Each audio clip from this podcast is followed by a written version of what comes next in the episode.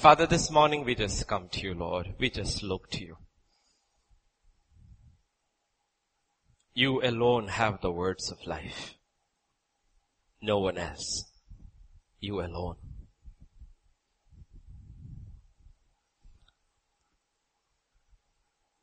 Your word is life. And the entrance of your word brings light. So this morning, Father, we put aside everything else. Everything else, Lord, we put it aside. And we pray, Father, that you would speak to us.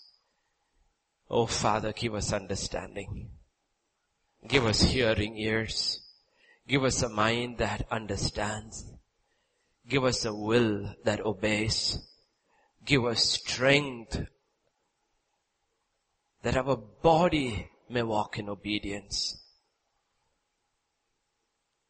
And give us that joy to see that our Father in heaven is glorified in everything that we do. Help us, Father, help us. Be with us. For in Jesus' name we pray. Amen. Last few weeks we've been looking at from scripture that Jesus had told in his sermon on the mount, he said, on that, all that who say, my Lord, my Lord, he said, will not enter into the kingdom of God. He said.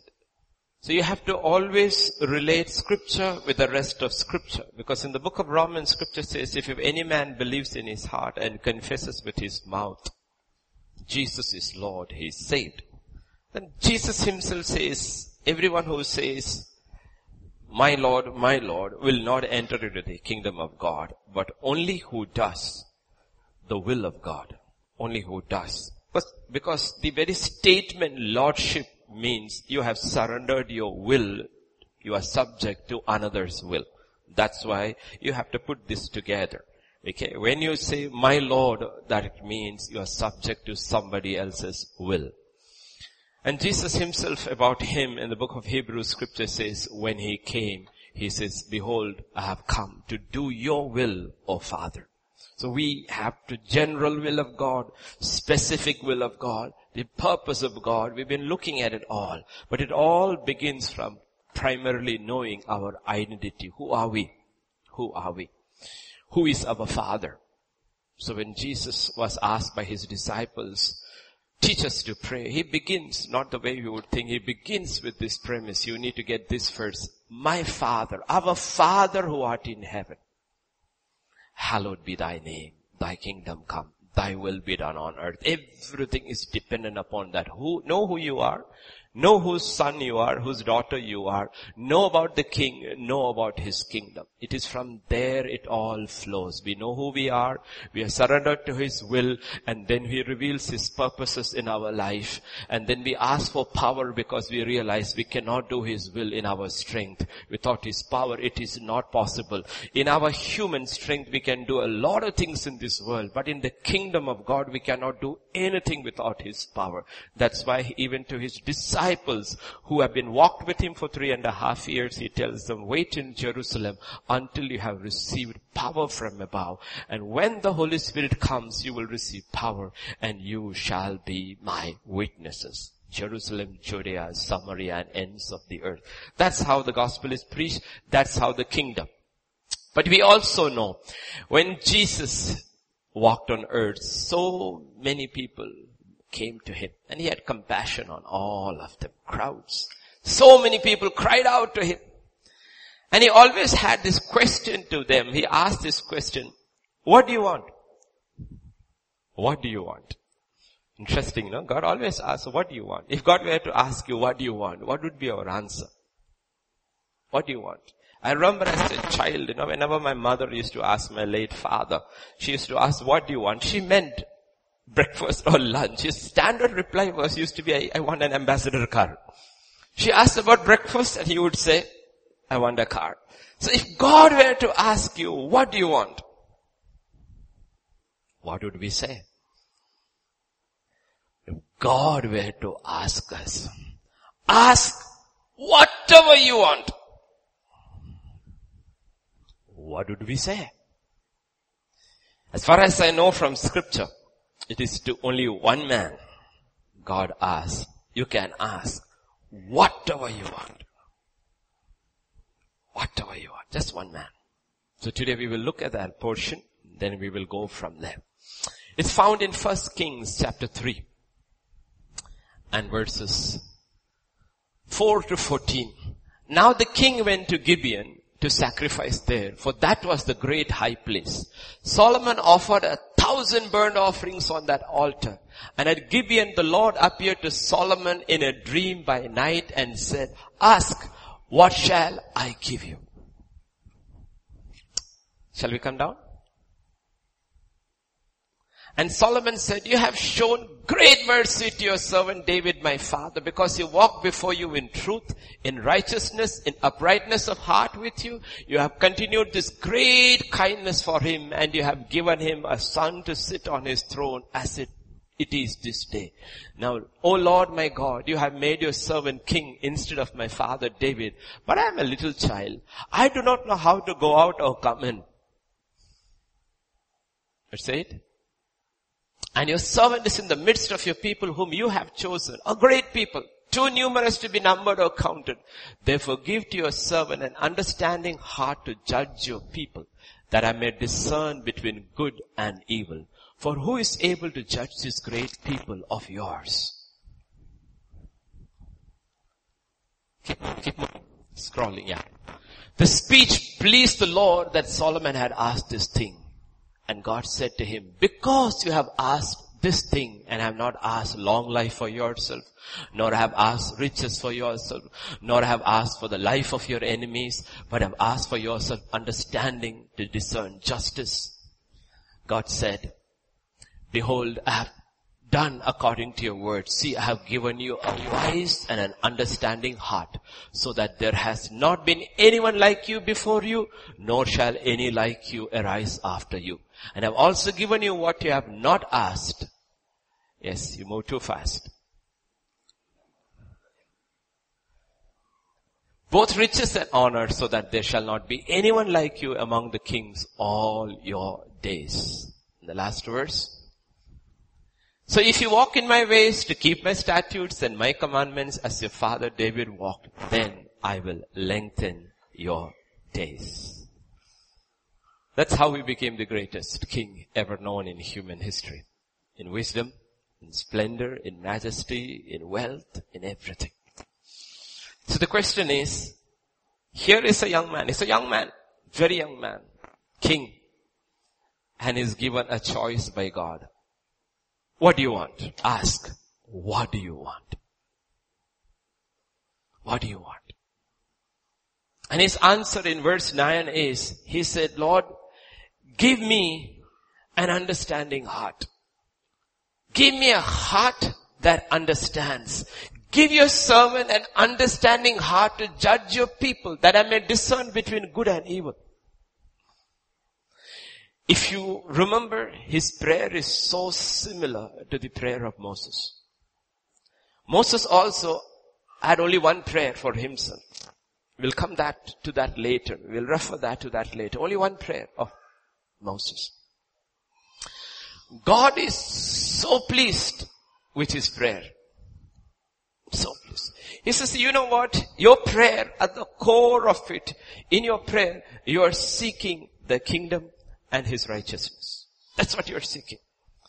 When you're asking for understanding heart to judge your people, to discern between good and evil, so that justice will come in this land, because these people are your people, not my people, your people. So give me an understanding heart that I discern between evil and good, and then I make my judgments. When I rule, the justice of God, the righteousness of God is established.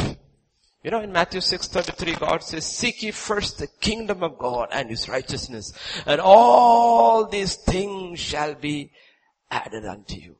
All these things. And in verse 13 and 14, God does the, exactly the same for for Solomon, where He tells him, "Because you asked for this, I am also giving you what you have not asked both riches and honor so that there shall not be anyone like you among the kings all your days. You ask for wisdom.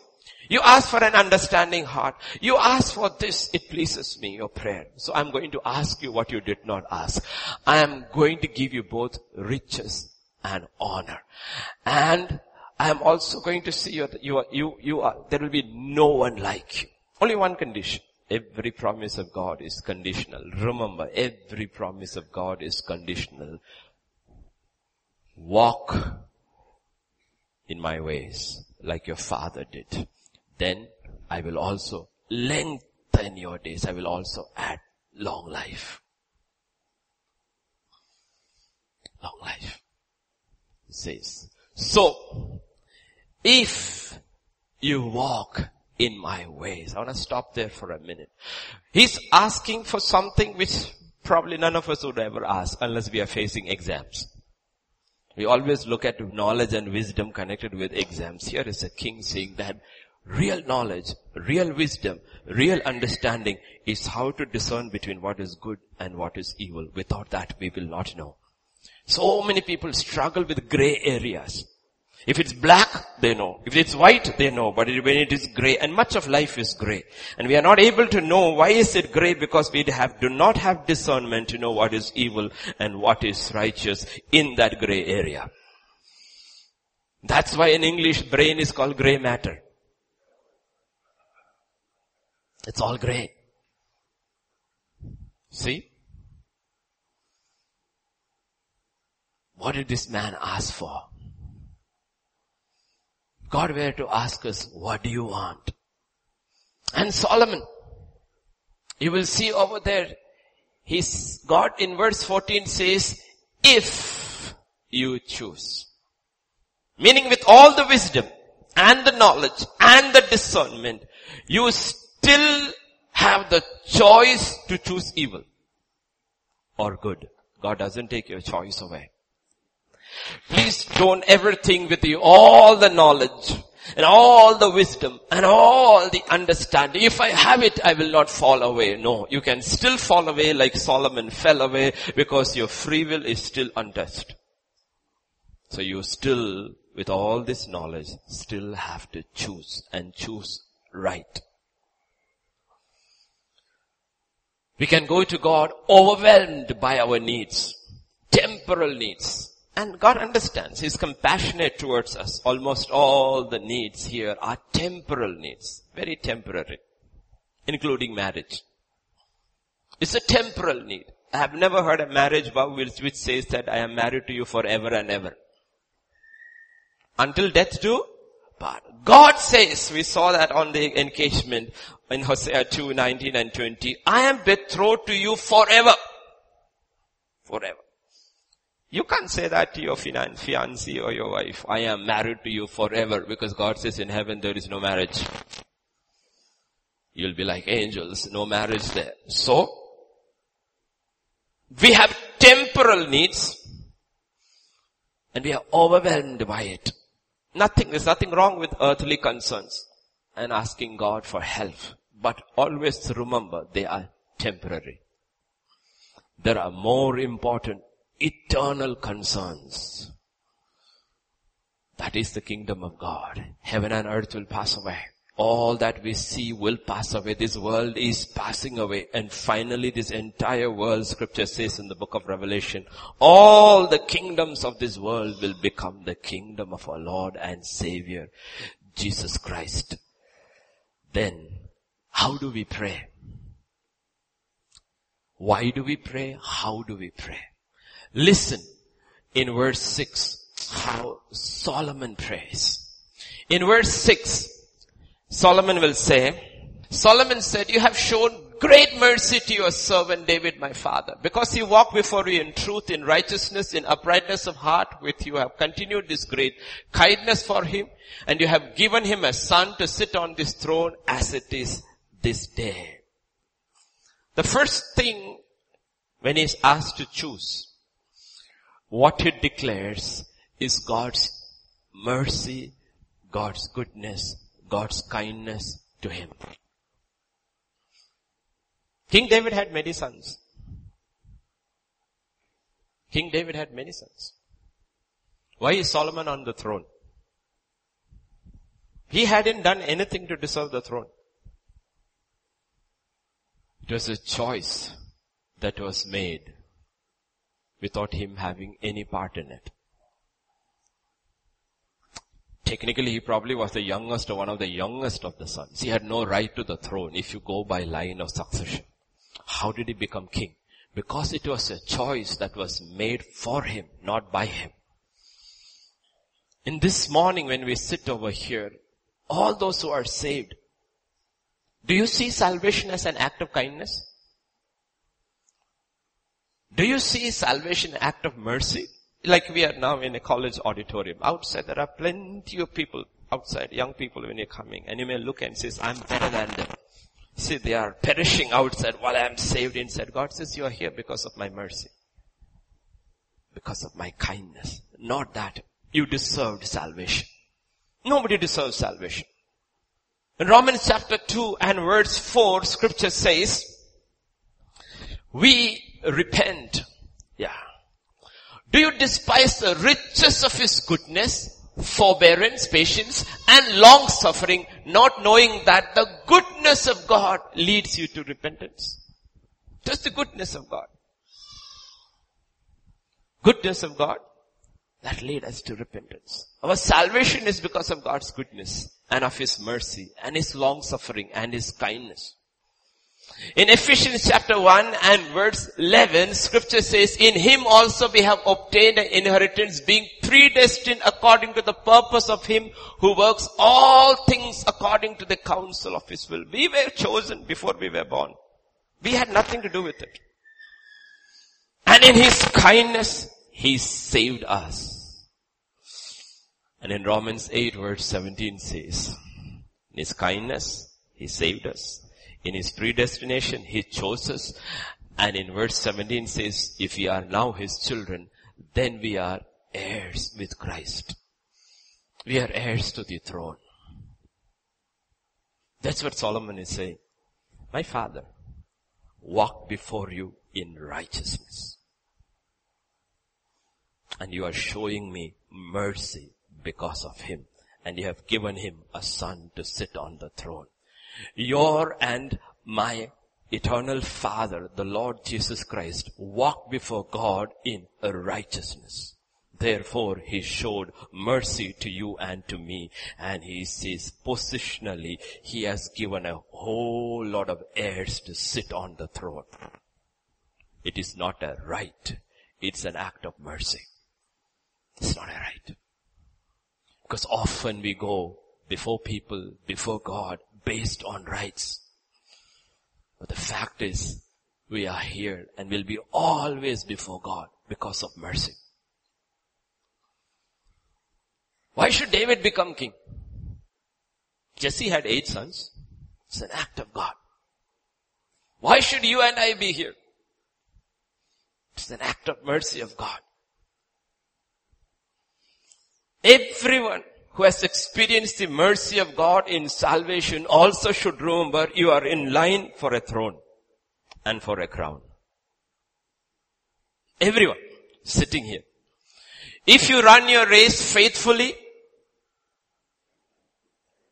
and crucify every fleshly desire and allow Christ to complete his work in you, 1 Corinthians chapter 9 verse 24 and 25 says, you will have that incorruptible, imperishable crown. You will get it. Everybody here will get it.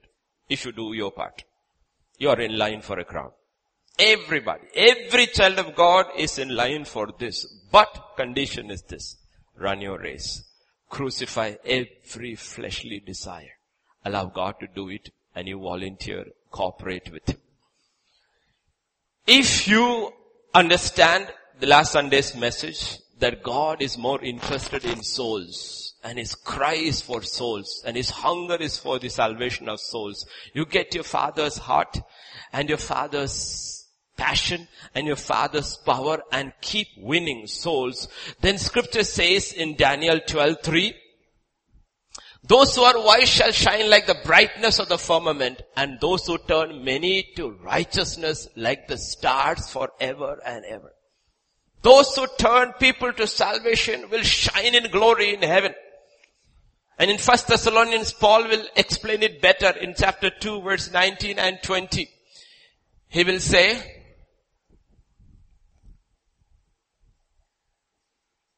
For what is our hope or joy or crown of rejoicing?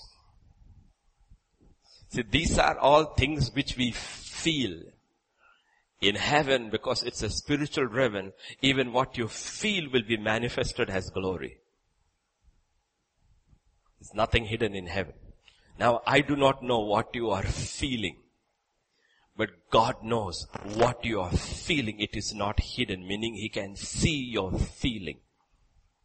Sarah laughed in her mind when God visited Abraham's tent and he asked, why did you laugh? She didn't make any sound. God heard the laughter in her heart. Why did you laugh? So understand, because we are so caught in the physical realm, we don't understand what the spiritual realm is. The crown of rejoicing.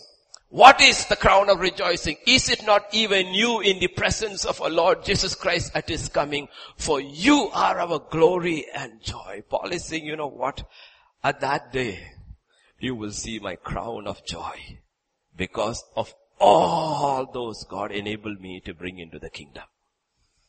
As stars differ in glory, the glory of Paul will blind us. Men of God who have brought in millions into the kingdom, their glory will blind us because they know, they understand what you are in line for.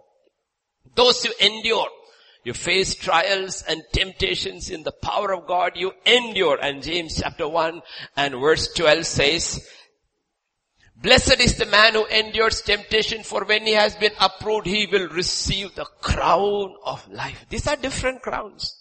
These are not the same crowns. He will receive the crown of life. To the church in Smyrna, God will exactly tell them, this is a church that is praying because they're going through incredible persecution. And to the angel of the church in Smyrna, write, these things says the first and the last who was dead and came to life. I know your works. I know your tribulation and poverty. You're going through persecution. You're going through terrible pain, terrible trials, and you have lost everything for the sake of the kingdom. But spiritually you are incredibly rich and know the blasphemy of those who say they are Jews and are not and are a synagogue of Satan. And verse 10 and 11. Do not fear any of those things which you are about to suffer. Indeed, the devil is about to throw some of you into prison that you may be tested. You will have tribulation 10 days. It's a period of time, 10 years, I don't know, 20 years, 30 years, we do not know. He says, I'm not going to free you. You're going to be go into prison. Many of you will die in prison. Be faithful until death. And I will give you the crown of life, Smyrna. Don't buckle under pressure. You may have to die for your faith. Remain faithful unto death. You will receive the crown of life.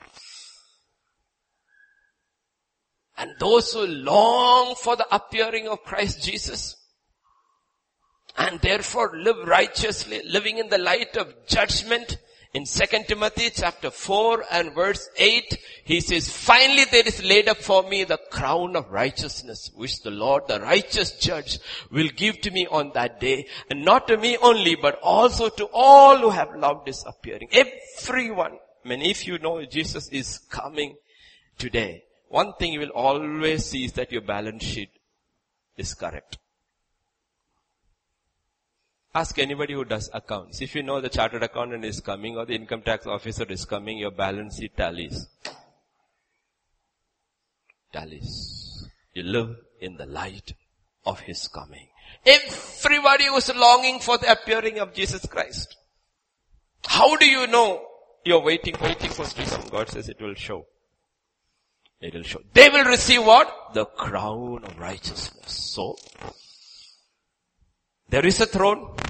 There is one who walked in righteousness before us, that is Jesus Christ, and there are heirs to the throne, and there are different crowns. And then there is a crown which you will not get unless God changes your call, but Vijay and I in this church are in the race for it.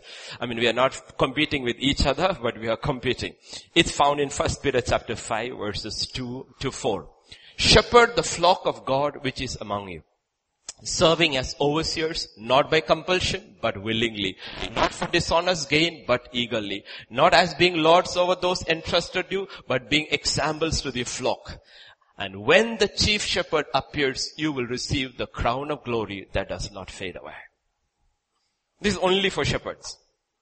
So everybody is looking, you can have multiple crowns, you can have four crowns, we can have five crowns. But he is crowned with many crowns.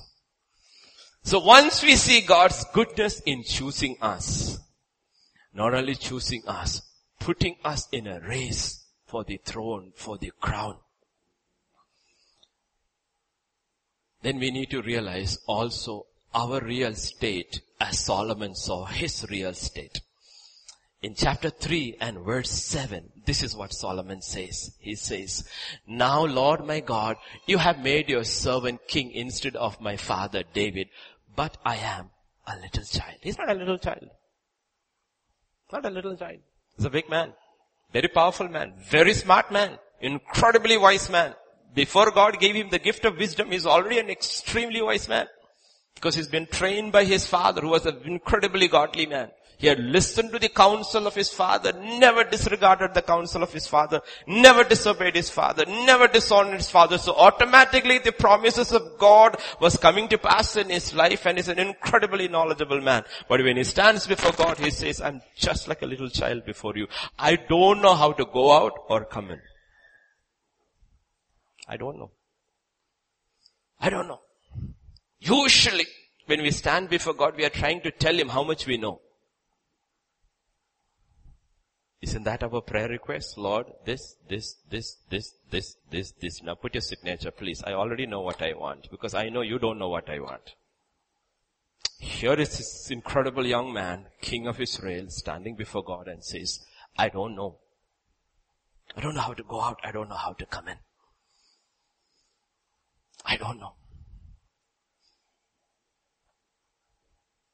Therefore I pray we usually pray according to how we perceive, how we see. God is listening to our prayers. I'm not saying God is answering our prayers. I said God is listening to our prayers because our prayers will tell us how we see life. And this man's prayer is telling him, Lord, this is who you are. This is who I am. Answer me, Lord.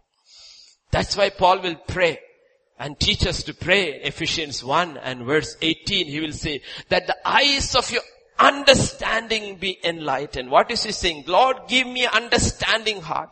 Give me an understanding mind that I may discern what is evil and good. Give me understanding. And Paul says, the eyes of your understanding be enlightened that you may know what is the hope of his calling. What are the riches of the glory of the inheritance of his saints. He says, if only our eyes were open to eternity, our entire life would change. The way we live our lives, the way we focus our life, the purpose of our life, everything will change. There will be nothing in our life that would be untouched because a glimpse into eternity will change everything. Usually that happens to most people when they're very close to death. But this is a young man, very young man.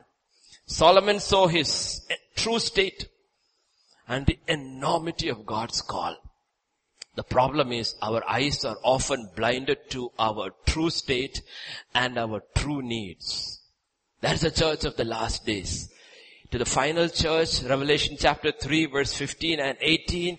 In verse 15 you will see, I know your works. You are neither cold nor hot. I could wish you were cold or hot. They were not aware of their own works, their deeds. Are we aware of our works?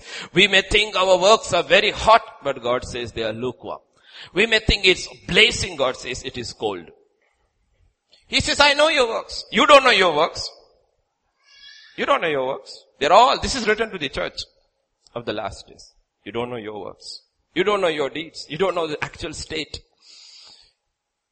In verse 17 he will say, yeah, let's go to verse 17. You don't know your real state. Because you say, I am rich, have become wealthy and have need of nothing and do not know that you are wretched, miserable, poor, blind and naked. Perception. Temporal perception when you look at it, I am wealthy. I have need for nothing. And God says the fact is that you are wretched, you are miserable, you are poor, you are blind, and you have naked. Even your covering of righteousness has gone. You're just covered with the fig leaf of religion and you're not even aware of it. You don't know about the truth of your needs. You do not know the truth of your deeds.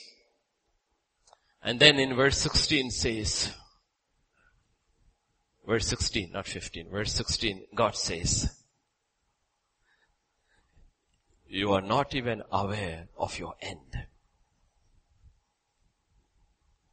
If I were not to tell you, if you don't change, I will vomit you out of my mouth straight into the tribulation. Only fire can save you. Into the hands of the Antichrist or last church, I will vomit you out of my mouth. You're not even aware of your end. That's why this young man says, Lord, open my eyes.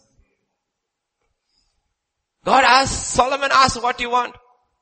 And Solomon asks what God wants for him. That's why God is so pleased with him. When we were given a choice, Lord, what do you want? We'll say, Lord, give me a wife. Give me a job. Give me marks. This man says no. Give me discernment. Give me understanding. Because I understand the nature of your call. He asks what God actually wants to give him. God is pleased with his prayer as he was pleased with Moses' prayer. What did Moses pray? Remember his first prayer uh, three months after he brought Israel into the wilderness in Exodus 33, 13. This is what Moses prayed. Therefore I pray if I have found grace in your sight, show me now your way that I may know you and might find grace in your sight and consider that this nation is your people. He says, God, the issue here is, these are your people. These are, when I was in Egypt, the wisdom of Egypt was enough. But now it's a different paradigm shift altogether. It's a different ball game altogether. These are your people. They have to be led in your ways. Therefore, Lord, I pray, teach me your way. Exactly what Solomon says. Solomon says, these people are so numerous. These are your people. Therefore, oh God, I need wisdom and discernment. Now let me ask you, who do you think you are? Who do you think you belong to? We don't belong to the world. Scripture is very clear. We belong to the kingdom of God. We belong to the king. In that case, to rule our own lives, do we need discernment? Do we need understanding? Do we? That's what Solomon prays in chapter 3 and verse 9. He says, therefore give your servant an understanding heart to judge your people. We need an understanding heart not to judge people in our situation. We need an understanding, discerning heart to judge ourselves. Lord, show me how to discern what is good, what is evil. In Hosea and 4 6, God said, my people are destroyed for lack of knowledge. That's where it begins. Okay, it doesn't begin with understanding and discernment, it begins with knowledge. My people are destroyed for lack of knowledge. Without knowledge, you cannot have wisdom.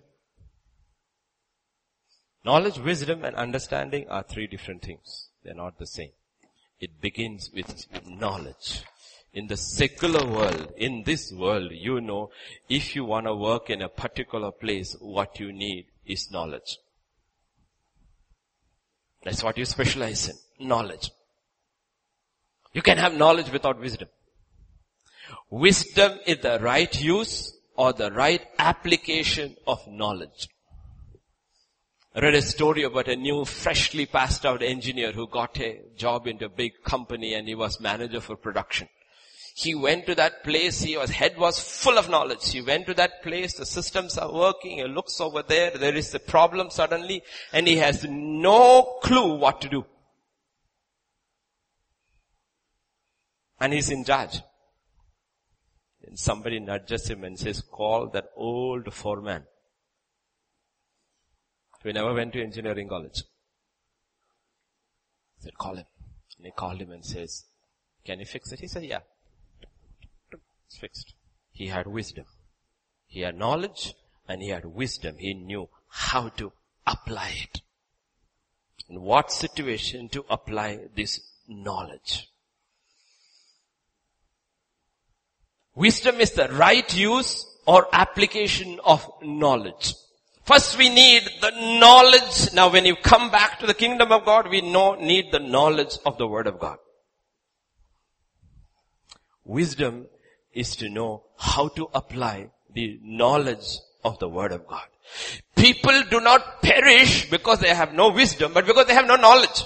In the first place, they have no knowledge at all, so how can God give them wisdom? To write a sentence or a word, you need to know your alphabets. Nobody teaches you words first, they teach you alphabets first.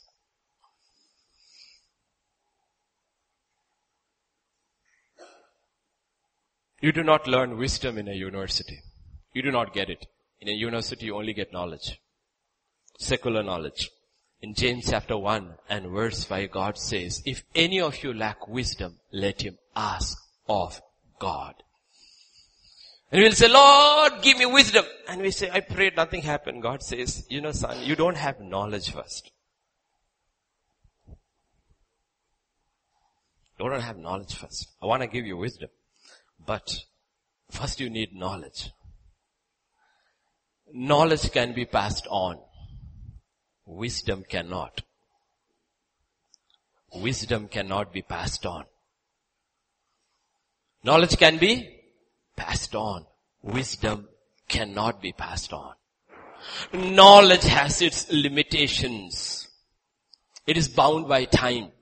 In 1 Corinthians chapter 13 and verse 8 scripture says, where th- there is knowledge, it will pass away. It will pass away. Where there is knowledge, it will, it will even, I will give you examples to get the difference between knowledge and wisdom. Knowledge will pass away. In your mind, think about a doctor, a physician from the 18th century. Which century? 18th century. Take him and put him in the operation theater at Apollo. He will look there, absolutely no clue what to do. Why? Because his knowledge has vanished. It has no relevance today. But the fundamental applications of that knowledge in wisdom still continues. The knowledge has no application. Knowledge can be passed on. But knowledge will keep passing away. And scripture says when the imperfect becomes perfect in the twinkling of an eye when rapture takes place, all knowledge will wash, pass away. Because we will then understand what is truth. Knowledge will have no relevance. Proverbs 24 verses 3 and 4.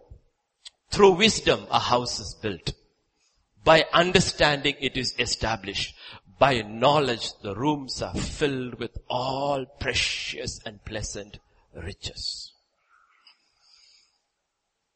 This is written later by this young man who asked for all this. Okay? Those who have knowledge are able to collect, remember, access information. And if you apply this to scripture, they know their scriptures. Therefore they are scholars. But without wisdom or understanding, it is useless. And actually, it could become dangerous. And First Corinthians chapter 8 and verse 1 says, knowledge puffs up. That is one of the reasons scripture is always careful to see do not put a young believer into a position of leadership because he may have knowledge, but he has no wisdom. And pride comes in, puffs up. A sign of knowledge without wisdom is this. And all our young children know what happens when you go to the bakery and you buy puff. Why is it called puff? Because it is like a. There's nothing inside. It's all puffed up. Nothing inside. Andar hawa hai. Puffs up. You have knowledge. You have knowledge. And knowledge without wisdom is very, very dangerous. The Pharisees in Jesus' time had knowledge. Incredible knowledge. They had knowledge. But they did not have wisdom. But they had knowledge. The information was very correct. They had collected the information, worked hard to collect the info, memorized the information, and they had access to that information, but they did not have wisdom. Therefore in Matthew 23 and verse 2, God will say, the scribes and the Pharisees sit in Moses' seat, and he said, listen to them. But don't do what they do, because they don't know how to apply the knowledge they have gained. Don't do what they do. They have knowledge, but they do not have wisdom. They did not. So God, Jesus said, don't imitate them.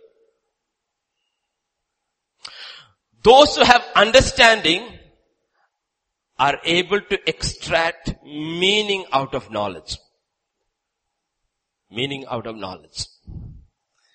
You need to remember when Jesus was with his disciples for three and a half years, he taught them. He was a rabbi. What did they call him? Teacher rabbi. And he taught them. And they had so much knowledge inside. But they understood nothing. They understood nothing. Therefore, when he rose from the dead, after the resurrection, he meets his disciples and takes another class. This time it is different. In Matthew 24, 44 and 45, he said to them, these are the words which I spoke to you while I was still with you, that all things must be fulfilled were written in the law of Moses and the prophets and the Psalms concerning me. He says, when I was with you before resurrection, remember when I was with you, I taught you all these things. Did you understand? He said, no. And he opened their understanding that they might comprehend scripture. Open their understanding. Then they understood, unless God opens our understanding, we have knowledge of scripture, but we do not have understanding of scripture. How do you know you have understanding of scripture? It is this. The entire Bible is about Him. When you read your daily reading, what did you see today? Whom did you meet there today? Did you meet Christ? Did you know it was about him? It is about me. That's why the Pharisees had incredible knowledge and God is standing before them and they couldn't understand. Their knowledge was worth nothing because they did not have understanding. So when you rose from the dead, scripture says you open their understanding. Knowledge and understanding. This is what they, uh, Solomon is praying. Wisdom on the other hand is got to do with what principle to apply now. Wisdom is now, like faith is now, hope is for the future, and peace is connected with the past. Wisdom is now. Understanding without wisdom can be contradictory. You have understanding, you have knowledge, you have understanding. But you can still be confused if you do not have wisdom. I'll show it to you from scripture. In Proverbs 26, verse 4 and 5. Do not answer a fool according to his folly, lest you also be like him. Answer a fool according to his folly, lest he be wise in his own eyes. You break your head over this. Now what is this Lord? Don't answer a fool according to his folly. And next words, answer a fool according to his folly. Meaning you have understanding. Both are true.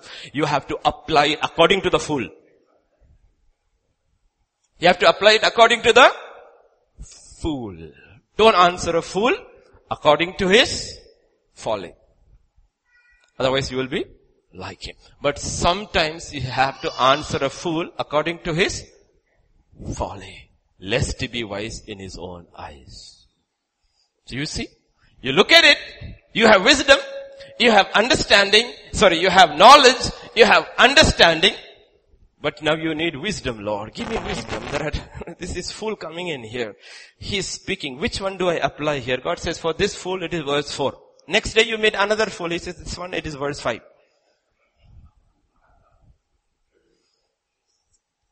Application.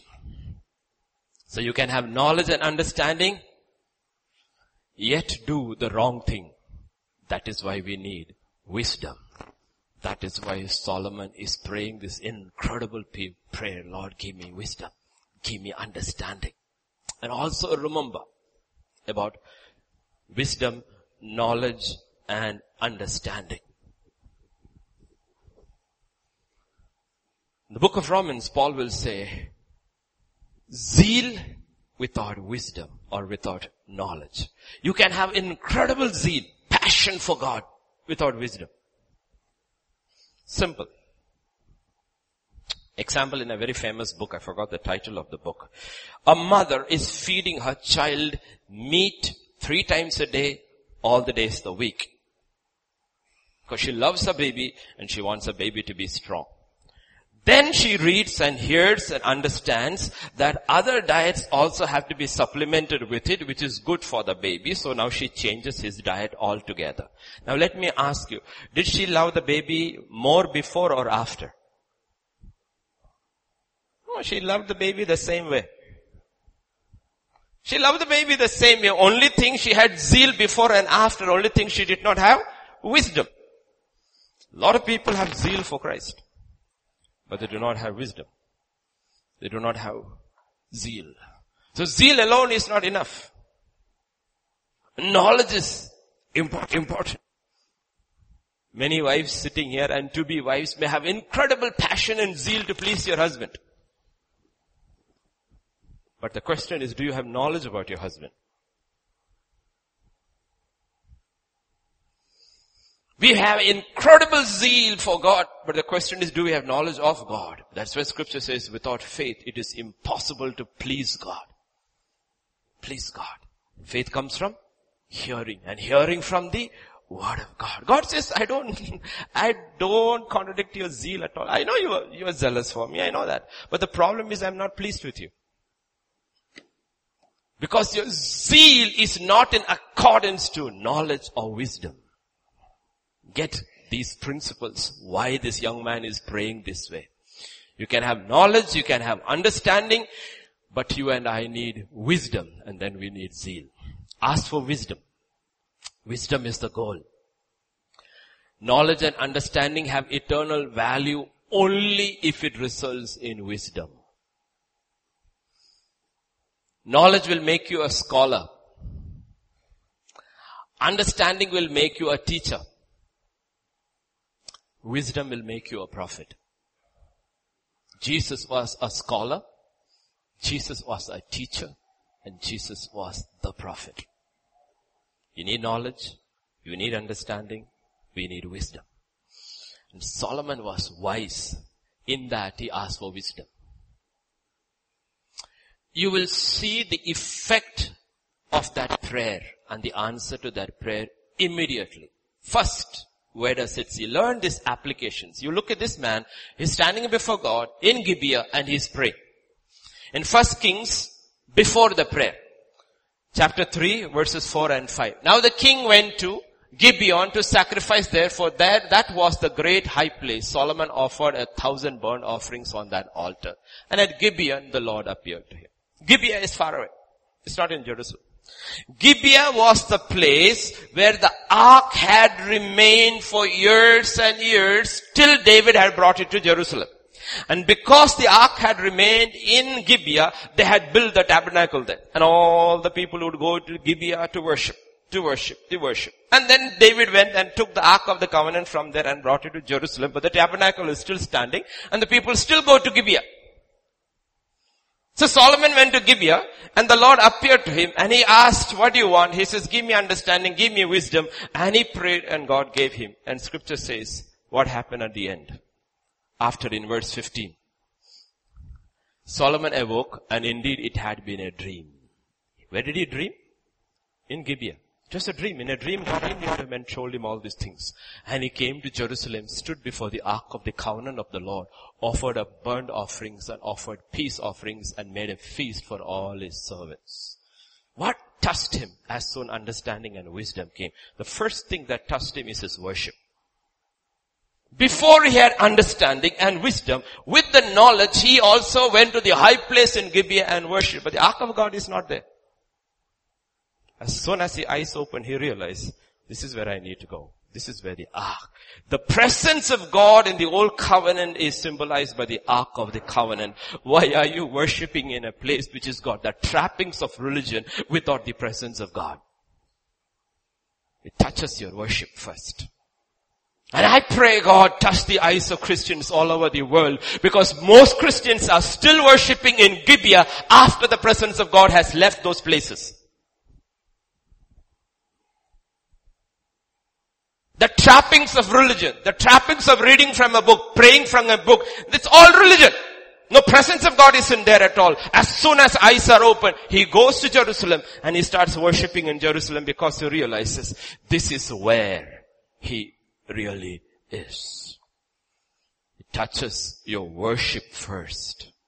The first thing that is touched when you have understanding. Because Jesus told this Samaritan woman, a time and a day is coming and has come where true worshippers will worship me in spirit and in truth.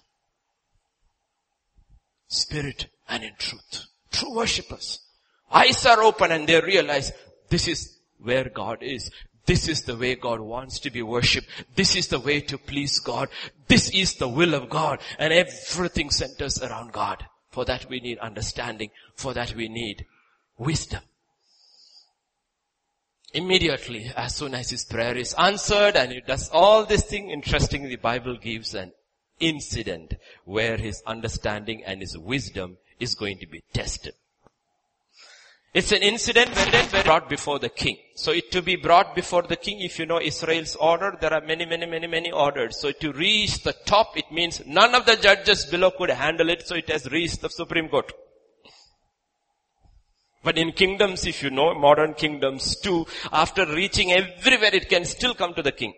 When everybody fails, it comes to the king. So it has come to the king. What is the issue? Simple issue, but very complicated. Two women who were harlots, meaning prostitutes, came to the king and stood before him.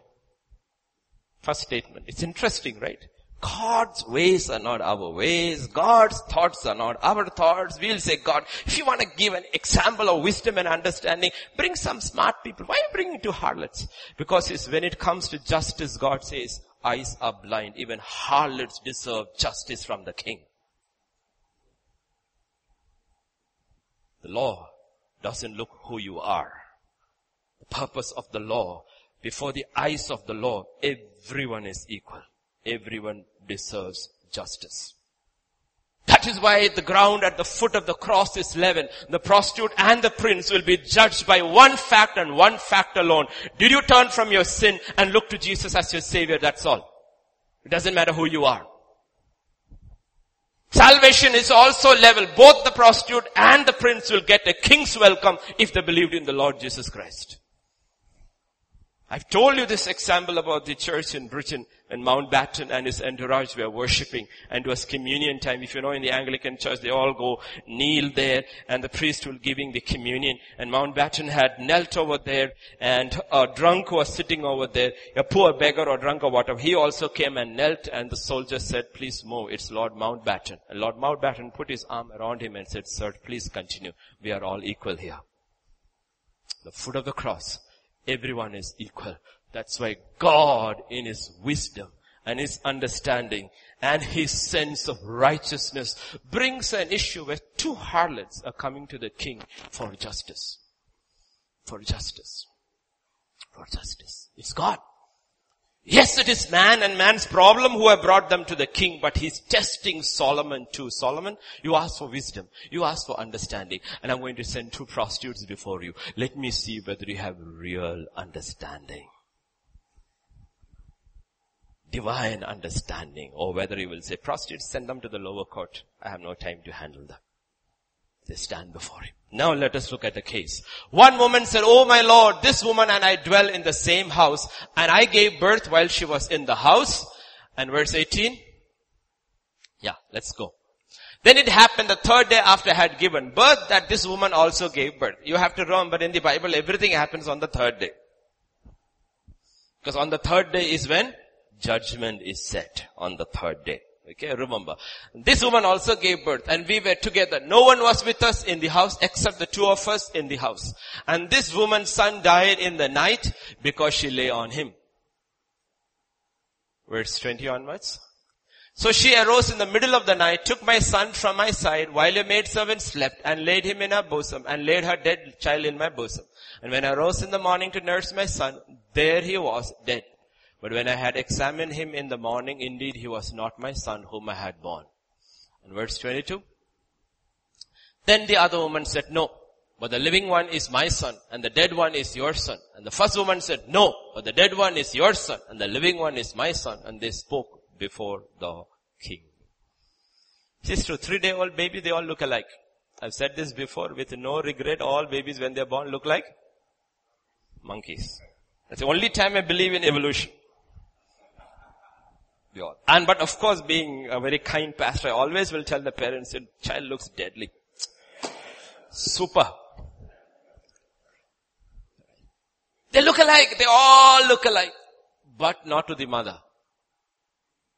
Even if it is a day old, the mother knows the difference.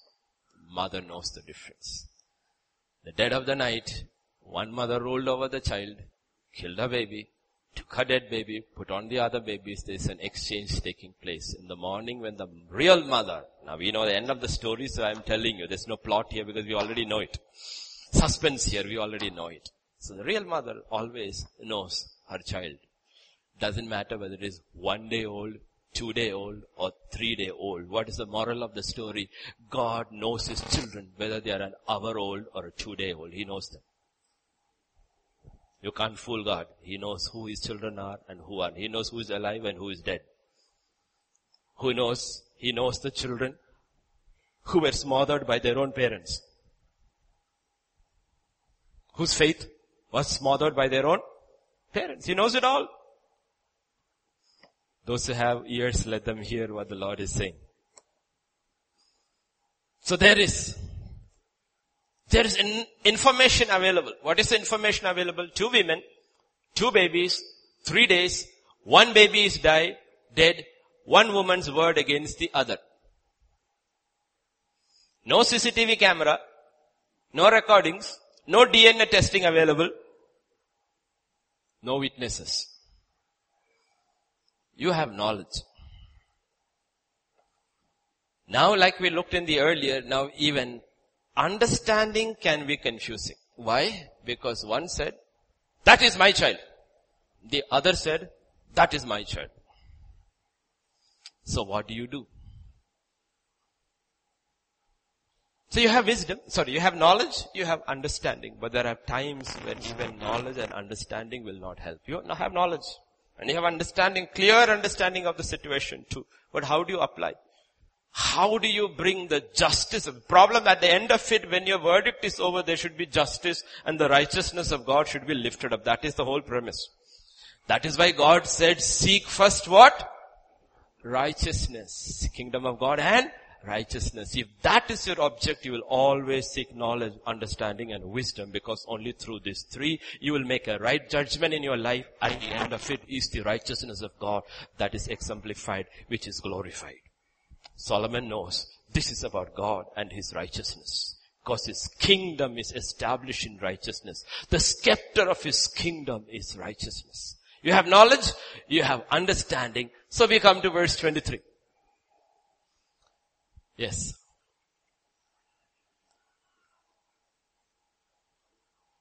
And the king said, the one, one said, this is my son who lives and your son is the dead one. And the other says, no, but your son is the dead one and my son is the living one. He says, I have knowledge, I have understanding. It is like Proverbs about the two fools. Now which one is trying to make a fool out of me here? Solomon is. Now you need what? Wisdom. So in verse 24 and 25, he says something. The king said, bring me a sword. And they brought him a sword before the king. Nobody would have ever thought, nobody, when the fellow who's bringing the sword has no clue what is the sword being brought for. Bring me a sword, sword. The king said, divide the living child into two and give half to one and half to the other. He said, now there has to be justice. Both of you are claiming this child is yours. Each is saying, so okay, do one thing. I'll do one thing. Cut the child into two, give them each a half.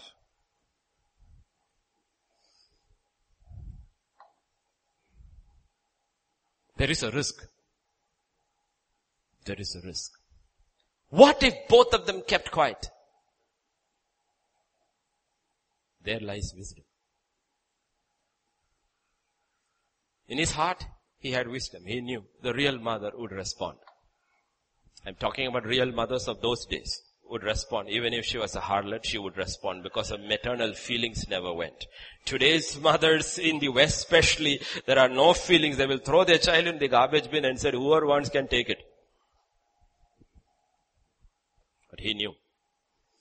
He knew the real mother would respond with compassion.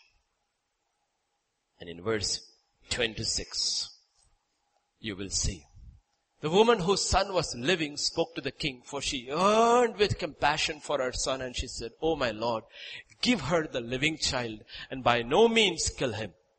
But the other said, let him be neither mine nor yours, but divide him.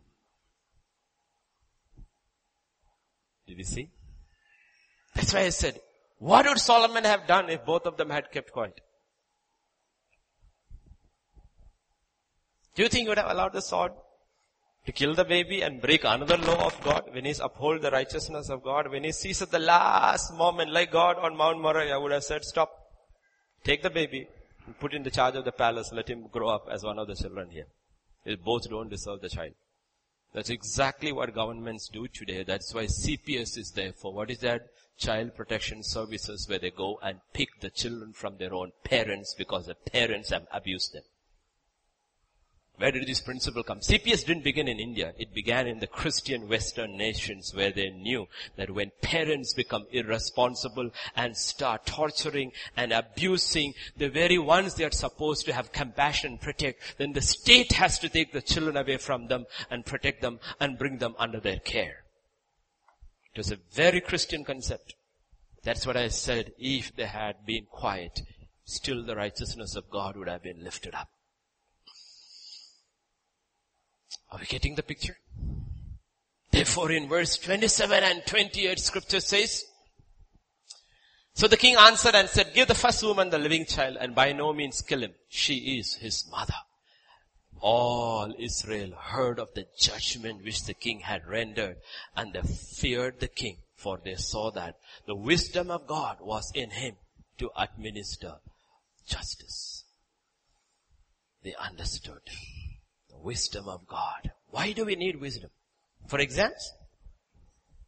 Ask. For promotion in your company? Because that's how we use James chapter 1 verse 5. Or for justice.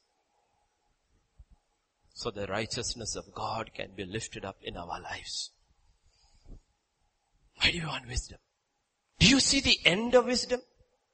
At the end of wisdom, justice will come. And when justice come, people will fear God. Because they know the justice of God has been uplifted. Uplifted. In Psalm 14 and verse 1 and 53 and 1, the fool has said in his heart, there is no, there is no, fool has said in his heart, there is no God. You may have a PhD, you may have all the doctorates in the world, but if you have said in your heart there is no God, you are a fool. You don't have wisdom. You have acquired knowledge. You don't have wisdom. Maybe teaching in an Ivy League university. Harvard, Princeton, any, anyone. Your name may be celebrated in the newspapers, but God says you are a fool. Why? You do not have wisdom. You only have knowledge. That even, that even not proper knowledge. Even that knowledge is faulty. Because you have no wisdom. In Psalm 53 verse 1 also the same thing is mentioned. The fool has said in his heart, there is no, there is no God. The world is full of scholars, full of knowledge, full of their own foolishness. Have you noticed every political leader is surrounded by intelligent people. All political leaders, as soon as they rise to power, the first thing they select is a set of counselors. And All are specialists in their field. With all the specialists in every field, the world is only going to more and more chaos. Why? Because none of them have wisdom. None of them have wisdom. Yet in the book of Daniel it is written, every king came and went, different, different dynasties came, different, different Persians, Medes, all are coming. Everyone sought after and said, Daniel, you be my counselor. Why? Because he was wise. He had the wisdom of God. Today is there any king, any ruler who has wise counselors? A man or a woman who fears God? The knowledge without wisdom is useless. That's why this world is spiraling down because there is no wisdom. Because true wisdom can only come from God. It cannot come from anywhere else. Solomon was very humble. That's why he asked. He was meek. He said, I'm just a child before you. Just a child before you. Remember his sons? And the wise counselors, the people came and told, I think Rehoboam or Jeroboam, one of the, Rehoboam said, no, your father taxed us so much, please decrease the taxes. So he asked his counselors, they said, yes, yes, decrease the taxes. Then he went and asked his young counselors, what should they? They said, no. If your father, the exact words I forgot. Yeah, if my father um, beat you with stripes, I shall beat you with scorpions. Increase the taxes. And the kingdom split. The king had to run away for his life. No wisdom. While his father was meek, very humble, asking God, give me wisdom. Give me wisdom. These are your people. I need wisdom to rule. In James chapter 3, you read chapter 3, you will see James will talk. God will speak through Apostle James about the two kinds of wisdom. One that is from heaven, one that is from below, which is demonic. Demonic. One that is from above. The first thing he says, but the wisdom that is from above is first, it's pure. Pure. It's peaceable, gentle, willing to yield. Wisdom. How do you know your wisdom or my wisdom or anybody's wisdom is from God? Look for this. Characteristics in that wisdom. In that wisdom. It's peaceable. It's pure. It is peaceable. Do you know peace is not an absence of war? Peace is a result of war. It's a result of war. Genuine peace is the result of war, where you have subdued your enemies. That's when peace comes. Otherwise it will be always like India, Pakistan border. 1947, 2017, every day people are dying. Why? You never defeated them, they never defeated you, so there is no real peace. If we had crushed them in 1948, we would have had peace all these years. You getting the picture? Peace is a result of war.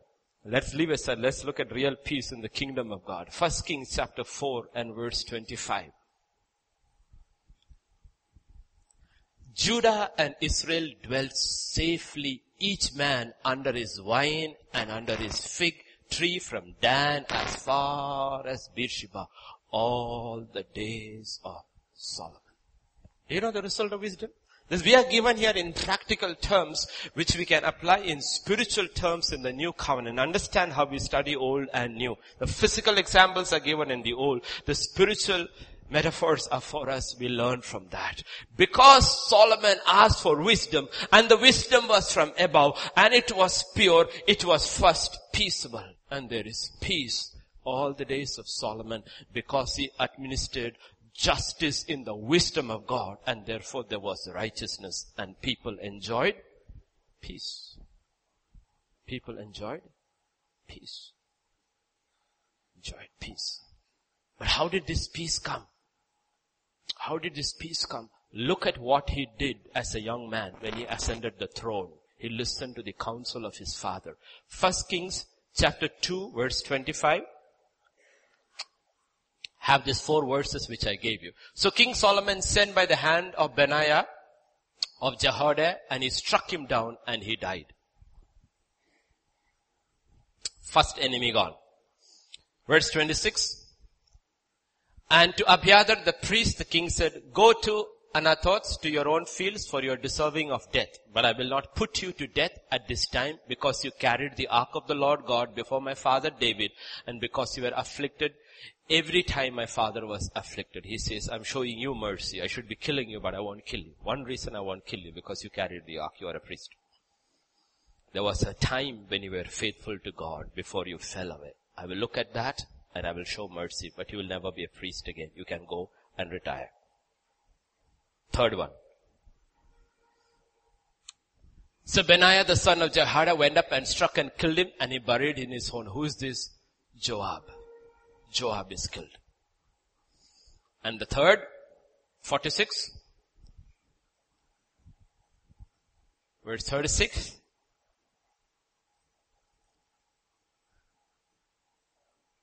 Can we have it? Okay, 46. So the king commanded Benaiah, the son of Jehoiada, went out, struck him down, and he died, and the kingdom was established in the hand of Solomon. Who is this? Shimei. Joab was the arrogant one. Was the arrogant one. He was very arrogant. He wouldn't listen to, listen to David. Though David was king, he always, often did not obey David's instructions. He is the one who killed Absalom. David had told, don't kill Absalom. But he killed Absalom. And do you know why he had this arrogance? Why he had that pride that I can defy the king? Because he knew something about David others did not know. That's where his pride, his arrogance came. When David had committed adultery and tried everything to hide it and then he got Uriah killed, who was the one to whom the letter was sent? To Joab. He said, take Uriah, put him in the fall front, let him die. And then say it happens. Joab knew something about David which others did not know. Therefore he used that information to defy David. Let me explain to you. There is in us this enemy who may know the weaknesses, the secrets of our fathers, our elders, and we use that information to defy them. God says, kill that enemy in you. That is a physical example. This is a spiritual example. Kill that enemy in you. We used as an excuse not to be subject to God's righteousness.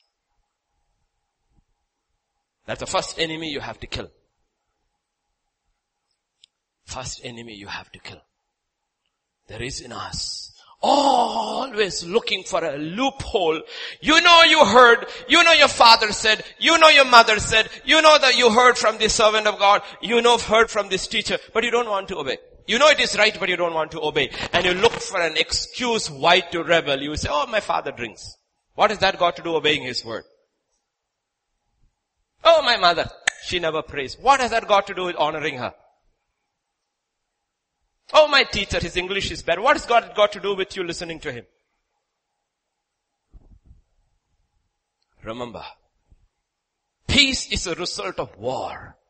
First you have to kill the enemies within, then you fight the enemies outside. We are not able to win our battles outside. Life is full of troubles, trials, and we are not able to overcome on a day-to-day basis because we are not able to battle the enemies within. First kill that one. Then there is Abiathar. Abiathar is the religious spirit. For a season you were faithful to God. Now you have no present testimony. No present testimony. When issue came, Abiathar jumped onto the wrong side. He went with, went with Adonijah. He did not have discernment to know Solomon is the one chosen by God. He went on to this side of Adonijah.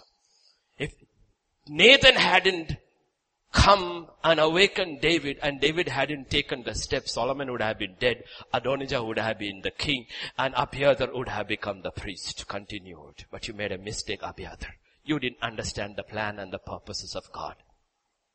knowledge of scriptures alone is not enough. It is not enough to be faithful to God for a season in your life. You need to be faithful to God and God's choices all the days of your life. Be careful. Be careful. If Jesus were to come today, why do you think you will go to heaven in the rapture? Why? Because you are faithful yesterday or you are faithful today. Today. He's a living God, right? He's not a God of the past. He's God of the present and the future. Living. Abiathar is your past. He's not faithful today. Is your faith in your past or is your faith in today? Faith is always connected with today. It is not connected with yesterday. You have to kill Abiathar. But don't kill Abiathar because he had a good testimony once in a time. So just exile him. I'll remember that you carried the ark. And I also remember when my father was afflicted, you were afflicted with my father. When my father went out of Jerusalem because of Absalom, you also took the ark and tried to follow my father. My father said, no, don't come. The ark should remain in Jerusalem. You go back. I remember. You shared in the afflictions of my father. Therefore, I will not forget that. But you cannot continue as priest in my reign. You need to move on. Do you have any clue what Abiathar missed?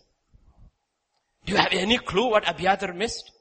In the next chapter 5, 6, 7, 8, what is being going to happen? The temple is going to be built, but with the consecration of the temple, the greatest event in Israel's life, Abiathar won't be there. Why? Because you were not faithful till the end. Fight these enemies. In us. Not in others. In us. And then scripture says in the last days, who will come? Scoffers will come. Where is the assurance of his coming? From the time of our fathers, things are still the same. Do you know the Shimei the scoffer? Remember Shimei the scoffer? When the king was fleeing from Jerusalem, that was the fellow who took dust and thorns and threw it at David. The king. The scoffer. Kill that scoffing, mocking spirit in you. When you, when you hear about men and putting rights with God, it's ah, vinay hoga, there's still time. Kill that soft scoffer inside you. Kill that scoffer inside you. The enemy is within us before we can overcome the enemies inside. He killed all those enemies were internal to Israel, not external, internal to Israel. And the kingdom was established in the hand of Solomon. If you want the kingdom to be established in your hand, the kingdom of God to be established in you, then deal with the enemies within first, not outside. Deal with the enemies inside. And then First Kings chapter 4 verses 20 and 21. Once you have dealt with the enemies inside, outside is easy. So the king, Judah and Israel were as numerous as the sand by the sea in the multitude eating and drinking and rejoicing. So Solomon reigned over all the kingdoms from the river to the land of the Philistines as far as the border of Egypt. When was the promise given? To Joshua. When was the promise given? To Joshua. When was the promise fulfilled? Under Solomon. Man of peace. Because he fought his wars inside. And the kingdom is established from the river to the border of Egypt. And they brought tribute and served Solomon all the days of his life. God say that? Behold, I give you power over all the power of the enemy. You shall trample upon snakes and scorpions and they shall behold no means harm you. Your external enemies, Jesus said, me no more. You do not fight flesh and blood, you fight powers of darkness. You can stand and they will flee. They will flee. They have no power over you because I have given you authority. But to have power over the powers of enemy, we know to have won our battles inside because they see what is happening inside. Therefore we do not have the power to resist powers of darkness. Battles we fight. How the kingdom is established by Solomon because of the wisdom and the understanding and the knowledge he gained from God. And the people are experiencing peace. And peace, real peace, is a result of true wars. See the difference? Knowledge and wisdom. Knowledge sees a whole. Wisdom walks around it.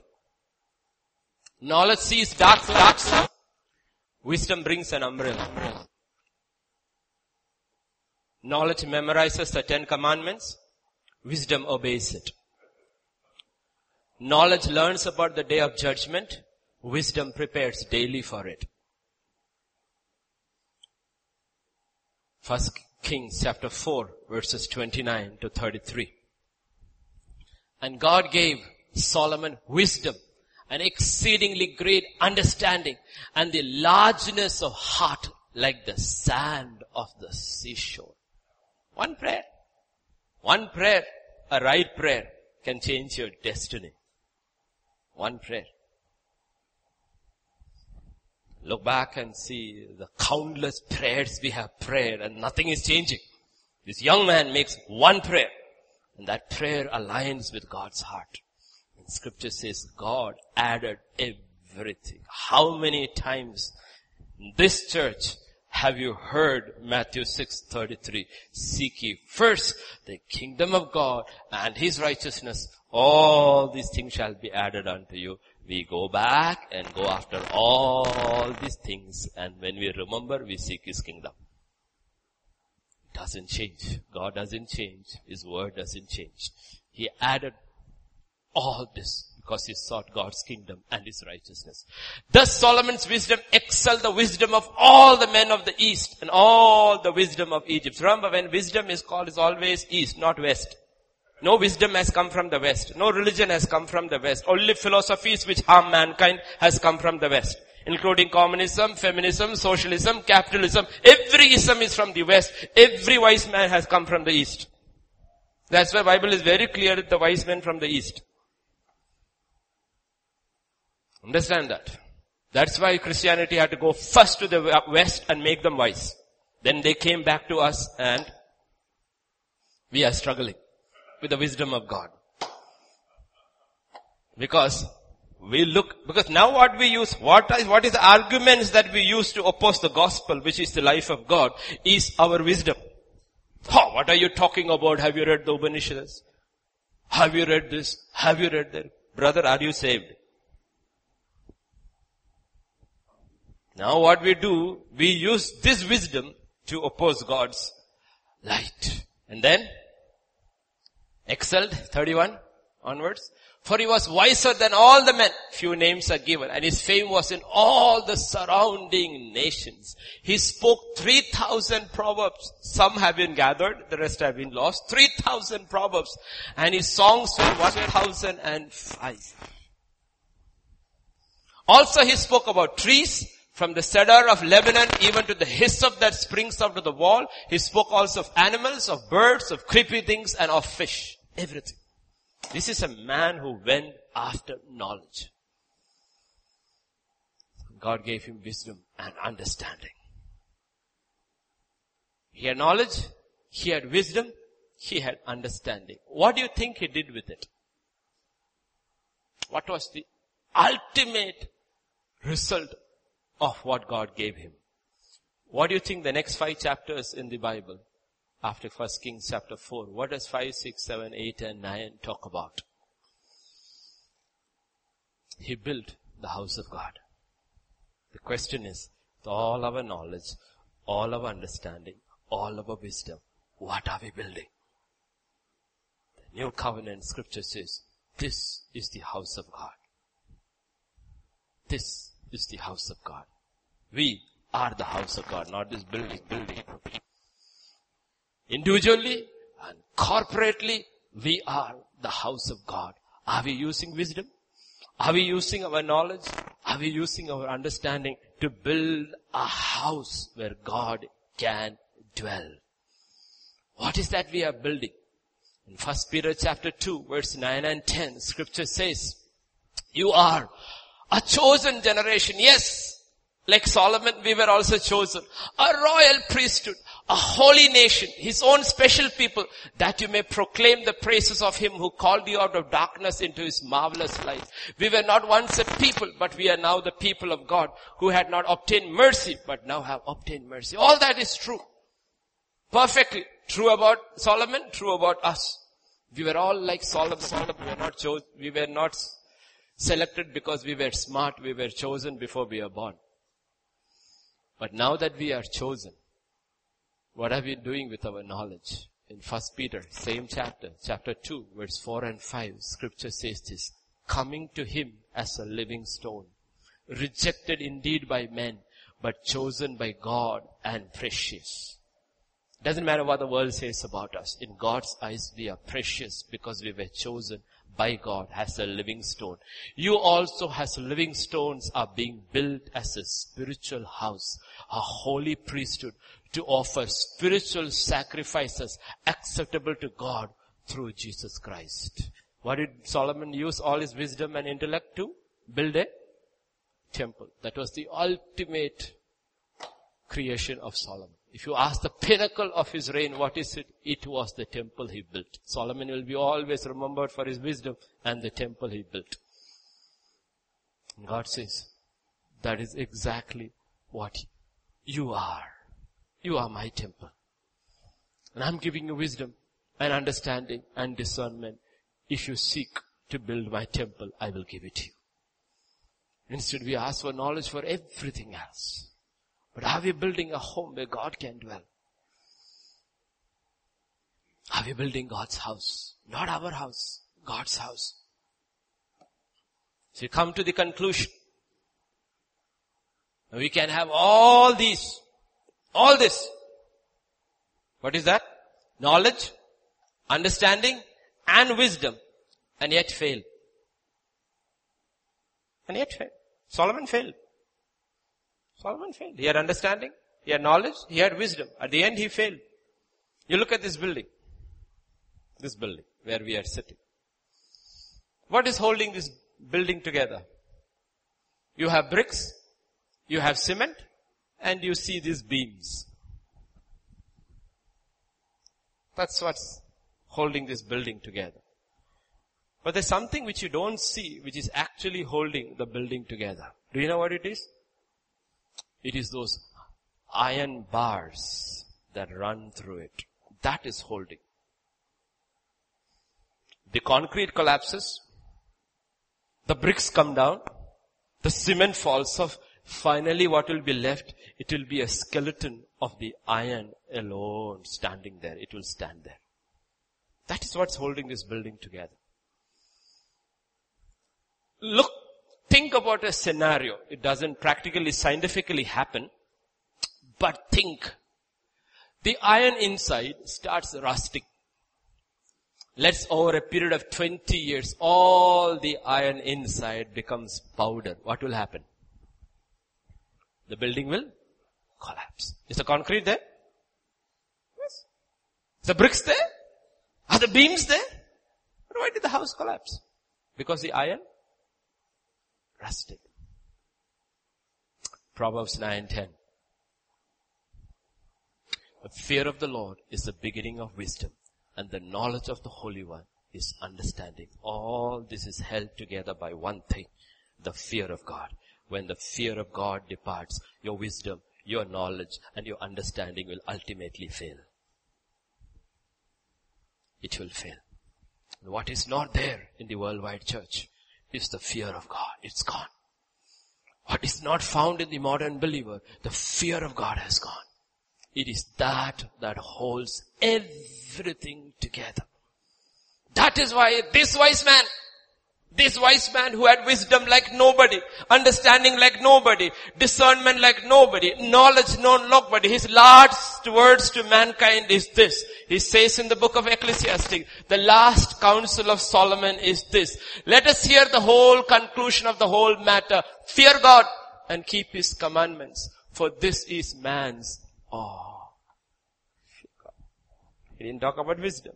He didn't talk about understanding. He didn't talk about discernment. He said one thing. Fear God. Why? For God will bring every work into judgment. including every secret thing, whether good or bad. So fear God. Fear God. That's another message for another day. Fear of God. Another message. We can have wisdom. We can have understanding. We can have knowledge. But all that makes no difference if we do not have fear of God.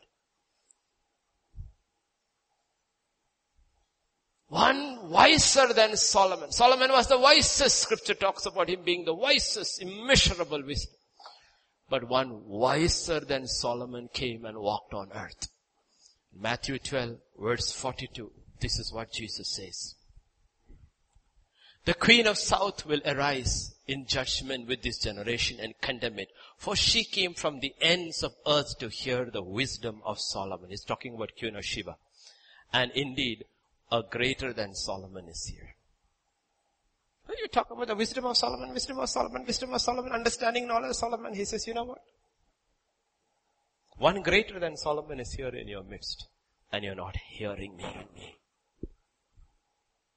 You're not hearing me. He's telling his generation of Jewish believers, rabbis, Pharisees, scribes, teachers, one greater than Solomon, one wiser than Solomon, one with more splendor than Solomon is in your midst and not hearing what you are saying. How did you become greater than Solomon, oh God? Jesus, when you came as a man, how did you become greater than Solomon? The answer is found in the prophecy about him. In Isaiah chapter 11. First you will see, there shall come forth a from the stem of Jesse and a branch shall grow out of his root. He's meek. The first thing you find about he's meek, he's very humble. From a small house in Bethlehem, a branch came. Khandan, chota khandan. No great. Even today, even now, in India, in this city, in this country, in this state, even Christians, pride about their khandan and decline. You go to wedding halls, it will be see, common police whistle. I just used a name because so many names are there. All are proud about their family name. Here is one. The stem of Jesse, a branch. Who was your father? Jesse, who are you? I am just a shepherd. What do you do? I have a few cattle. That's a branch came out of his roots. Meekness, humility. The Lord, the Spirit of the Lord shall rest upon him, Jesus. The Spirit of wisdom and understanding and the Spirit of counsel and might. The Spirit of, so he had wisdom, he had understanding, he had knowledge and, and fear of the Lord. And the spirit of the fear of the Lord. And what does verse 3 say? Verse 3, that's the key. His delight is in the. What would be our delight? Solomon's delight was in knowledge. I am going to learn everything about birds and creeping things and fish and plant from the cedar of Lebanon to the hyssop in the well. But he forgot the fear of the Lord. He forgot to delight in it. Difference of Jesus. What did he delight in? The spirit of knowledge? The spirit of wisdom? The spirit of counsel? The spirit of might? The spirit of different, different sevenfold spirit is upon him. Did he delight in all of that? He was happy. But what did he delight in? In the fear of God. Because he knew that is what will hold it together. Ask of God. Ask of God. Lord, give me the fear of God. Give me the fear of God. Because most of the things which people do, Christians do, is not because they don't know what is right and wrong, because there is no fear of God. Do you know what Abimelech said? Or Abraham, one of them said? I think Abraham. Abraham said when he came and to Abimelech's territory, the second time when Sarah is 90 years old and she's pregnant, he told Sarah, say that, you are my sister. Then when God intervenes and Abimelech asks, why did he say your sister? Because he said, one thing I noticed about your land is what? There is no fear of God. Church in the apostolic age began with wisdom, knowledge, understanding, apostles are teaching. They have divine knowledge and understanding and revelation. The church is growing. Miracles are happening. All these things are happening and incredible things are happening. But they were losing one thing. What was that? Fear of God. And suddenly, because they had lost the fear of God, a couple comes over there called Ananias and Sapphira.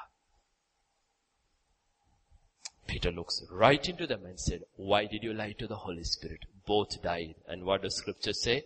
The fear of the Lord came upon the whole church. Whole church. Be very careful. You can have all this. And yet to meet, miss God's righteousness. Because when you have fear of God, He shall not judge by the sight of His eyes, nor decide by the hearing of His ears, but with righteousness He shall judge. We are able to judge with righteousness only when we have the fear of God. Ask for it. You will receive it. It's not something which you can generate on your own. This is something from the Holy Spirit, Lord. People ask everything from the Holy Spirit except the fear of God. Ask for the fear of God. Fear of God. Fear of God. Honestly. So that when you make your deals, when you make your demands, when you make your business deals, when you do your work, when you write your exams, the fear of God will keep you safe. It is the fear of God that will keep you safe. That's what a man of God said when he went into prison. Caught, went into prison, and the servant of God went to him and asked him, why did you stop loving God? Why did you stop loving God? Why did you end up here? Why did you sin? Why did you stop loving God? He looked him straight in the eye and said, I never stopped loving, loving God. Season, I stopped fearing Him. People don't sin because they don't love God. People sin because they do not fear God. Fear God. That's why they sin. The fear of God has to be restored. The honest, the reverence for God has to be restored in our lives before God can actually start moving into our lives. Moving into our lives. That is one thing God loved David. David feared God. Solomon lost it. David always feared God. When he brought the ark, when Uzzah was struck dead, David was afraid. David was afraid. David was afraid. So David never went against God. He sinned, but he never went against God. So God said, I know that man. I know that man. He fears me. He loves me, he fears me. Both balances. Love of God, Fear of God. That's why God gave every child two parents. How many parents? The mother exemplifies the love of God. The father, the fear of God. That's why fathers are absent in homes today. That's why children have no fear. Masculated by the current system. And laws have been changed so that there is children grow up with no fear of God no fear of God. Understand the two sides of God. Every child is given two parents, one to show the fear of God, the other the love of God. Balanced. We shall stand. We shall pray. We shall pray. I cannot pray that for the church. It's an individual prayer to pray the prayer of Solomon. But remember, this is the prayer. This is what we need to ask of God. Lord, give me wisdom. Give me understanding. Give me, Lord. Because it's about you, your kingdom, and your righteousness.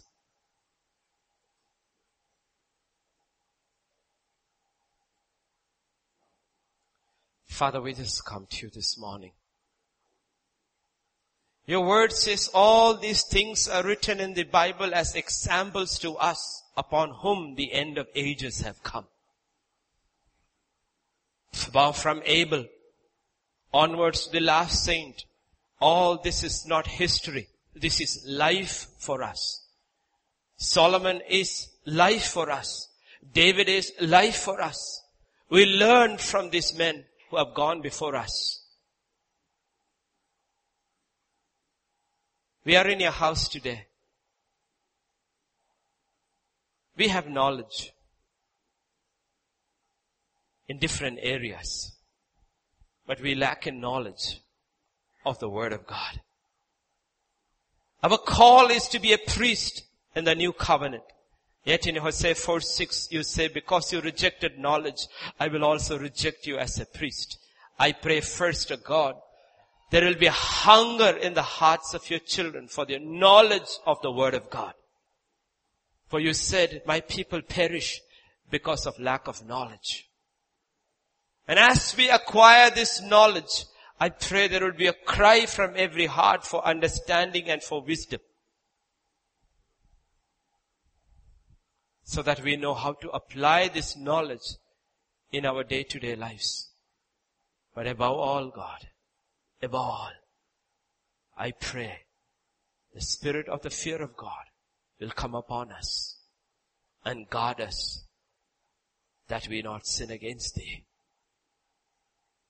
Truly pray, Father, that your spirit, the spirit of fear, of reverence and awe of this holy God will be restored in the hearts and the lives of your people.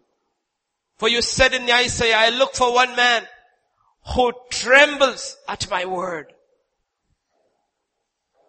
Pray, Father, it will come as we seek it.